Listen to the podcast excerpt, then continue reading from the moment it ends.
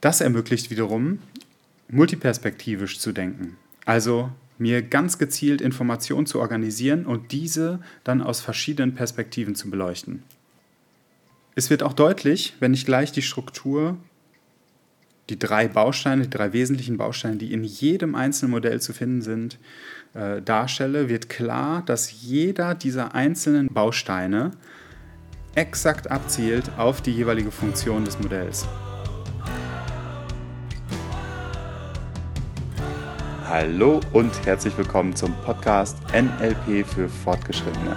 Ich bin Malte Nissing, ich bin NLP-Trainer und möchte dich gerne mit auf die Reise nehmen in die Tiefen des NLPs.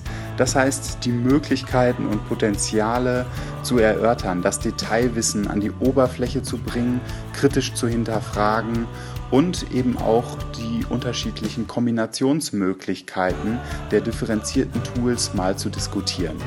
Und dementsprechend wünsche ich dir viel Spaß mit der neuen Folge. In der Reflexion mit meinen Arbeitskollegen äh, wurde mir eine Eigenschaft nachgesagt, die, über die ich im ersten Moment schmunzeln musste. Und gleichzeitig ähm, war es irgendwie doch etwas, was es ziemlich auf den Punkt trifft. Und zwar wird mir nachgesagt, ich kann einfache Sachen sehr komplex ausdrücken. Und irgendwie passt das auch als ganz gut an Untertitel für diesen Podcast. Und ich habe darüber nachgedacht und habe gedacht, ja, natürlich. Mir hat es nie gereicht, ein NLP-Format einfach nur in seinen drei, vier, fünf oder sieben oder neun Schritten zu erfassen, um es dann anzuwenden, sondern mich hat immer das dahinter interessiert. Also wieso wirkt der einzelne Schritt genauso, wie er wirkt? Oder wieso ist die Struktur so aufgebaut, wie sie aufgebaut ist? Wieso folgt Schritt 3 nach Schritt 4, äh, Schritt 4 nach Schritt 3 und nicht andersrum? Und was steckt vielleicht auch aus anderen Disziplinen dahinter? Eine psychologische Sichtweise, aber vielleicht auch eine gesellschaftliche, sozialwissenschaftliche Sichtweise, hm, Sichtweisen aus Naturwissenschaften etc. Und genau diese, diese, diese Vereinigung oder dieses Zusammenbringen dieser unterschiedlichen Perspektiven führt zwangsläufig, also zumindest in meinem Gehirn, zu einer komplexeren Auseinandersetzung mit den Thematiken und auch zu einer Komplexisierung meiner Sprache. Und diese Sprache drückt dann eben auch diese komplexere Zusammenhänge aus. Um aber jetzt zum heutigen Thema tatsächlich überzuleiten, ähm, was es mir jetzt deutlich leichter macht, einfach auch die Dinge so auszudrücken, wie ich sie aus, auszudrücken möchte, eben mit genau diesem Rahmen NLP für Fortgeschrittene, einfache Dinge komplex ausgedrückt. Und zwar ist das heutige Thema Modelle. Und das, Mo das Modellieren oder das Modell an sich ist ja schon, ja, die Grundlage des NLP überhaupt. NLP wird von Richard Bentler und John Grinder oder wurde auch immer als eben Modell klassifiziert. Ein Modell, was sich ja, was eben eine bestimmte Funktion erfüllt. Ein Modell hat die Grundeigenschaft, eben eine spezifische Funktion auszufüllen, um das Lebensuniversum der Menschen verständlicher zu machen und eben mit diesem Lebensuniversum besser fertig zu werden. Und genau das macht das NLP. Was haben Richard Bentler und John Grinder gemacht? Sie haben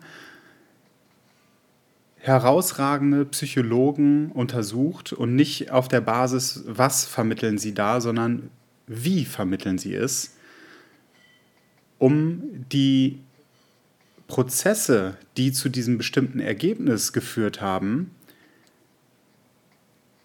in ein Modell zu verpacken, um das eben auf andere Prozesse zu übertragen. Und somit ist das NLP schon an sich ein Modell unterschiedlicher psychologischer herausragender Leistungen, die eben darauf ausgelegt sind, dass sie eben funktionieren. Eben eine ganz spezifische Funktion, die das NLP darstellt. Und was drückt es in letzter Konsequenz aus, dass ein Modell mh, dass, dass wir ein Modell immer dann brauchen, um ja, bestimmte Dinge leichter zu machen, um zu wachsen, um zu lernen, um bestimmte Dinge zu verstehen, um äh, bestimmte Dinge zu kategorisieren, um uns zu orientieren, um ja letztendlich auch eine Wahl zu haben, äh, bevor wir eine Entscheidung zu bevor wir eine Entscheidung treffen. Und Modelle dienen genau diesem, diesem Zweck. Wenn wir beispielsweise eine Reise planen, dann sind wir zwangsläufig mit unfassbar vielen Modellen konfrontiert. Wenn wir schon allein anfangen, irgendwie das Reiseziel bei Google einzugeben, finden wir vielleicht neben der äh, Position auf Google Maps, was zwangsläufig ein Modell darstellt, äh, Fotos. Und Foto ist auch wieder ein Modell, weil ein bestimmter Ausschnitt zu einer bestimmten Zeit dargestellt wird, was an einem spezifischen Ort, zu einem spezifischen Zeitpunkt mal da war. Dann ein Reiseführer, den wir vielleicht in die Hand nehmen, skizziert modellhaft wie auch eine Speisekarte, modellhaft die Speisen, die dann idealerweise, ja, wir nehmen mal McDonald's, äh, dass der Burger exakt so aussieht wie, wie angeprangert. Ähm, also modellhaft wird dargestellt, was uns eventuell zu erwarten hat und Reiseführer eben auch. Also welche lohnenswerten Orte könnten potenziell besucht werden. Was aber nichts mit dem Ort an sich zu tun hat, mit der Wirklichkeit, sondern es ist eine modellhafte Darstellung dessen. Eine Reiseroute wird auch mit Modellen geplant. Wenn wir uns ein Flugzeug äh, setzen, dann vertrauen wir darauf, dass der Pilot bestimmte Modelle zur Verfügung hat, mit denen er dann hantiert und uns sicher von A nach B fliegt. Genau dann werden die Modelle zu einem Problem, wenn wir ja auf das Axiom des NLPs schauen, die Landkarte ist nicht das Gebiet. Also die Landkarte an sich ist erstmal erfüllt natürlich wiederum eine Funktion. Wir bilden diese Landkarte und diese Landkarte hilft uns uns in der Lebenswirklichkeit zu orientieren. Wir haben vielleicht bestimmte Erfahrungen gemacht und diese Erfahrungen übertragen wir dann auf andere Situationen, um nicht in dieselben Fehler idealerweise wieder zu tapsen, in die wir vorher getapst sind und so weiter und so fort. Das bilden wir eben auf unserer Landkarte ab und wird genau diese Landkarte wird dann zu einem Problem, wenn wir diese subjektive Realität fälschlicherweise mit der äußeren Realität gleichsetzen. Das heißt, wenn wir uns reduzieren auf unsere Glaubenssysteme und unsere Glaubenssätze. Damit unterdrücken wir die potenziellen Fähigkeiten und Möglichkeiten, die wir eigentlich zur Verfügung hätten. Also ganz einfaches Beispiel, wenn jemand sagt, äh, ja, äh, kein Mensch mag mich, dann ist das, ist das auf der Landkarte in dem Moment so, die, also die abgebildete empfundene Realität auf der Basis einzelner Erfahrungen, die dieser Mensch eventuell gemacht hat. Und damit überträgt er das in die Realität, nutzt das als Filter und nimmt natürlich auch nur die Menschen wahr, die ihn oder sie dann in dem Moment nicht mögen. Damit wird das gleichgesetzt und gleichzeitig schränkt es eben den Prozess ein, oder die, die potenziellen Prozesse, die möglich wären, ein, die er oder sie erleben könnte. So. Ein sehr, schöne, ein sehr schönes, einen sehr schönen Satz haben Richard Bentler und John Grinder in dem Kontext mal niedergeschrieben. Ich glaube, es war Struktur der Magie 1. Und zwar, nicht der Welt fehlt es an Wahlmöglichkeiten, sondern dem Modell, welches das Individuum von der Welt hat. Und genau da möchte ich heute tiefer rein. Ich möchte heute in die Struktur, wie Modelle aufgebaut sind. Wieso das Ganze? Naja, Modelle begegnen uns, wie ich gerade schon angesprochen habe, überall. Ob es die Landkarte ist, ob es die Sprache ist. Die Sprache ist auch ein Modell, um unserer Auffassung der Realität Ausdruck zu verleihen. Und zwar sie mitzuteilen, jemand anderem, damit der oder diejenige diese Erfahrung, die wir gemacht haben, die mit bestimmten Konsequenzen vielleicht verbunden war, nicht nochmal machen muss.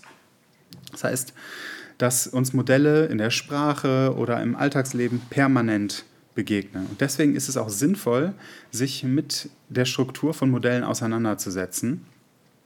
Wieso das Ganze?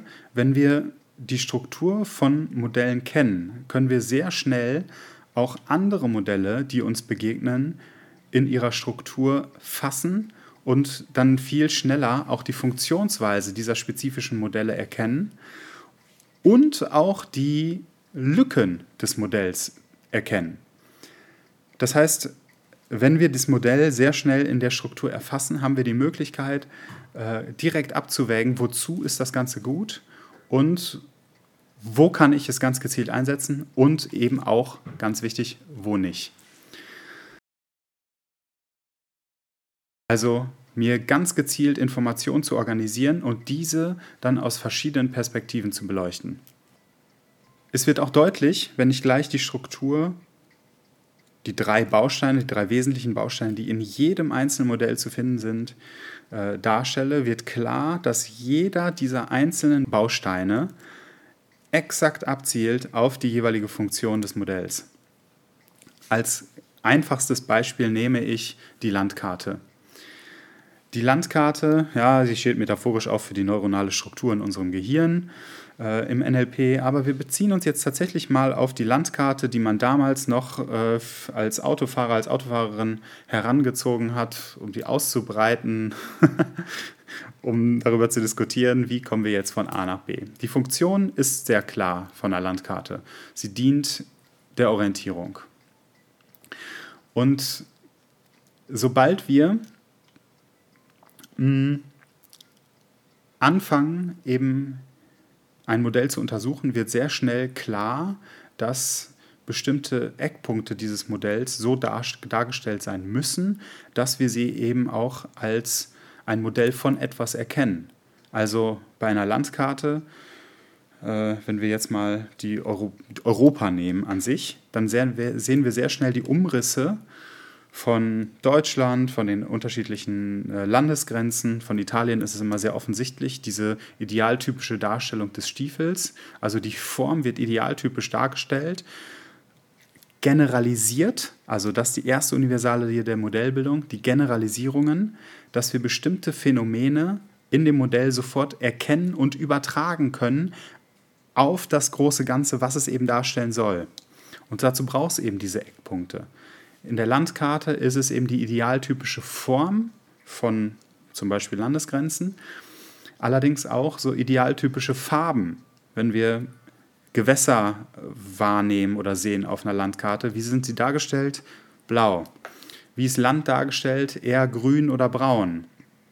Bei Höhenprofilen ist es auch so. Es ist nicht dreidimensional dargestellt, also die Haptik ist bei Landkarten äh, häufig zumindest nicht ersichtlich, also ist das Höhenprofil in einer bestimmten Farbe dargestellt worden.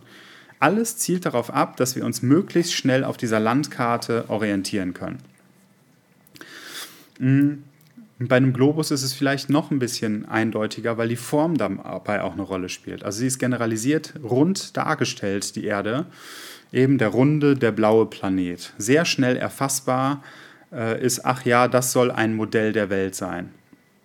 Und dort können wir dann sehr schnell schauen, okay, wo soll unser nächstes Reiseziel beispielsweise hingehen. Und es wird auch klar, wie groß die Distanz ist. Wenn es in einem bestimmten Maßstab dargestellt wird, auch wieder generalisiert, 1 zu 15.000 wegen meiner, dann haben wir die Möglichkeit, äh, bestimmte Strecken zu vergleichen.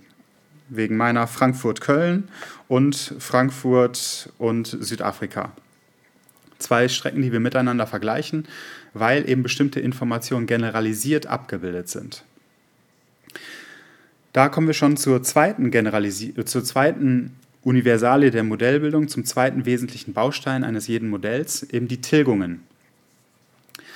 Bei den Tilgungen ist es so, dass bestimmte Informationen wegfallen, halt getilgt sind, in einem Modell eben nicht vorhanden sind. Wieso? Um unsere Aufmerksamkeit eben selektiv ganz bestimmten Teilen unserer Erfahrung zuzuwenden. Also es reduziert letztendlich die Information so, dass wir die Möglichkeit haben, uns mit dem Wesentlichen auseinanderzusetzen. Auf einer Landkarte ist es so, dass eine ganze Dimension weggetilgt ist. Also diese ganze Haptik, die dreidimensionale Darstellung der Wälder, der Wiesen, der Bäume, der Häuser und so weiter und so fort ist getilgt. Die Informationen sind weg. Wir beschränken uns ausschließlich auf die visuelle Repräsentation des Gebietes. Wieso? Naja, weil eben die Orientierung in dem Fall das maßgebliche Ziel des Modells ist. Wichtig allerdings, wenn wir uns Modellen auseinandersetzen, äh, auseinandersetzen und da wieder ganz klar äh, sind, sind Realität und Modell eben diese, diese, diese Unterschiedlichkeit. Wenn wir es dann einordnen, um unsere Entscheidungen zu treffen und dann komplett äh, verneinen, dass bestimmte Informationen wichtig sind, also zum Beispiel, wenn auf einer Landkarte das Höhenprofil weggetilgt ist und wir eine äh, eine Wanderung machen und das komplett in der Realität dann außer Acht lassen, naja, dann sind diese Informationen, die fehlen in dem Modell, in der Realität dann aber maßgeblich für den Erfolg des Resultats. Also deswegen ergibt es so viel Sinn, die Funktionsweise des Modells exakt zu fassen. Also was will mir dieses Modell im Spezifischen, im Konkreten sagen? dann haben wir die Möglichkeit, ideal mit diesen Modellen umzugehen. Und als dritte Universalie der Modellbildung die Verzerrung. Das heißt, die Möglichkeit, in unseren in den sensorischen Einzelheiten, also in den unterschiedlichen Sinneskanälen, Veränderungen vorzunehmen. Also Straßen beispielsweise sind auf Landkarten oder auf Straßenkarten deutlich größer dargestellt. Wieso? Naja, wieder wird die Funktionsweise in den Vordergrund gerückt. Sie sind eben in Bezug auf die Orientierung im Auto und, auf das und in Bezug auf das Erreichen des Ziels mit dem Auto eben maßgeblich, dementsprechend größer dargestellt. Wir haben die Möglichkeit reinzuzoomen, uns mit Details auseinanderzusetzen und Karten, die ganz spezifisch, ganz ganz, ganz spezielle Dinge irgendwie äh, in den Vordergrund rücken, eben wie beispielsweise Straßen, aber wir haben auch die Möglichkeit rauszuzoomen und so einen ganzen Globus mal von oben zu betrachten. Also die Dimensionierung, die unser Augenlicht oder unser äh, Sehsinn separiert gar nicht zur Verfügung hätte, auszudrücken in einem Modell, um an andere Informationen zu kommen. Wenn wir das übertragen diese drei Universalien der Modellbildung, also Generalisierungen, Tilgungen und Verzerrungen, auf die Sprache, dann finden wir diese ganz explizit auch wieder, wenn wir ja, im NLP, Metamodell der Sprache, die Tiefen- und die Oberflächenstruktur von Sprache mal untersuchen. Also die Tiefenstruktur ist die relativ vollständige Repräsentation der Erfahrung in der neuronalen Struktur in unserem Gehirn. Also unsere Erinnerung, die eben auch mit Sprache, wenn wir mit uns selbst reden, sehr detailliert ausgedrückt werden kann, nicht vollständig ist, also nicht gleichzusetzen ist mit der Erfahrung, weil im visuellen Kanal nur ein bestimmtes Spektrum an Farben wahrgenommen werden kann, im auditiven Kanal nur eine bestimmte Frequenz an Tönen. Also da fehlen auch natürlich Informationen, selektive Wahrnehmung. Hm, wir haben den Fokus vielleicht auch nur auf spezifischen Anteilen. Also es wirken Filtersysteme, es kommen nicht alle Informationen durch. Dennoch relativ vollständig abbildbar, Tiefenstruktur von Sprache, einer Erfahrung. Wir könnten sie im inneren Dialog relativ vollständig wiedergeben, einmal durch die Sinne, visuell, auditiv, kinesthetisch, olfaktorisch, gustatorisch.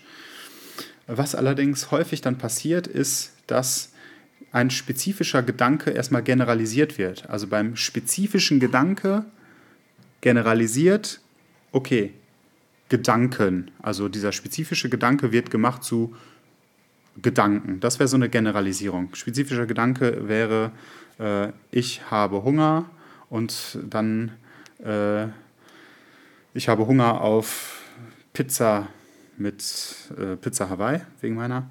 Und der Gedanke dazu wäre einfach erstmal nur so, ähm, äh, ich habe Hunger. So, das ist dann generalisiert, also von dem spezifischen Gedanken weg generalisiert, wird die Pizza weggeneralisiert und ich habe Hunger. So, dann wird das Ganze verzerrt. Hm, dieser Gedanke wird dann in seine Bestandteile quasi auseinandergepflückt. Manche Dinge werden mehr hervorgehoben als andere. Ähm, ich habe Hunger könnte sich ja zum Beispiel in der Tiefenstruktur äußern, in einem Knurren des Magens, Wasser läuft mir im Mund zusammen, äh, ich stelle mir vielleicht ein Bild von der Pizza Hawaii vor und so weiter und so fort.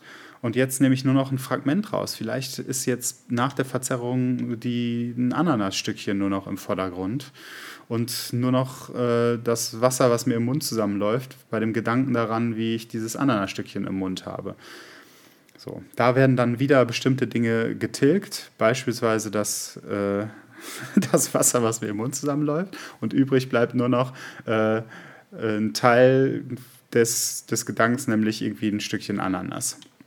Und genau darüber rede ich dann, über diese Ananas und sage so, boah, Ananas, äh, wie, wie, wie habe ich die irgendwie vermisst? Oder wie hätte ich jetzt, äh, ich hätte jetzt Bock auf Ananas oder sowas, was mit dem Ursprungs, mit dem spezifischen Gedanken am Anfang äh, in der tiefen Struktur abgebildet, gar nicht mehr so viel zu tun hat.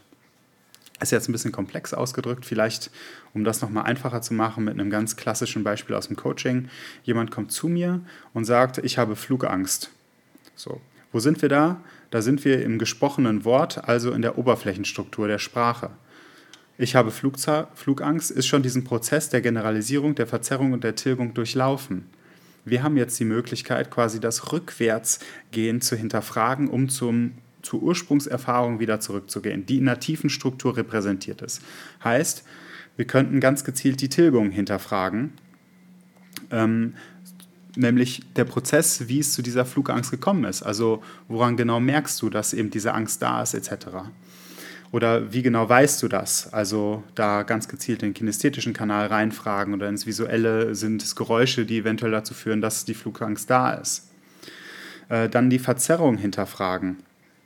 Flugangst, eine Nominalisierung, ähm, rückt, rückt etwas in den Vordergrund. Also da sind zwei Dinge miteinander verknüpft, die, die erst einmal ähm, ja, gar nicht in einem direkten sachlichen kausalen Zusammenhang stehen, nämlich das, das Fliegen an sich und eine Angst. Also da mal ganz gezielt reinfragen, was hat das eine mit dem anderen zu tun, um wieder zu einer relativen Vollständigkeit zu kommen, um dann eventuell die Generalisierung äh, zu hinterfragen. Ist es in jedem Kontext des Fliegens so oder ist es im ganz speziellen Kontext so?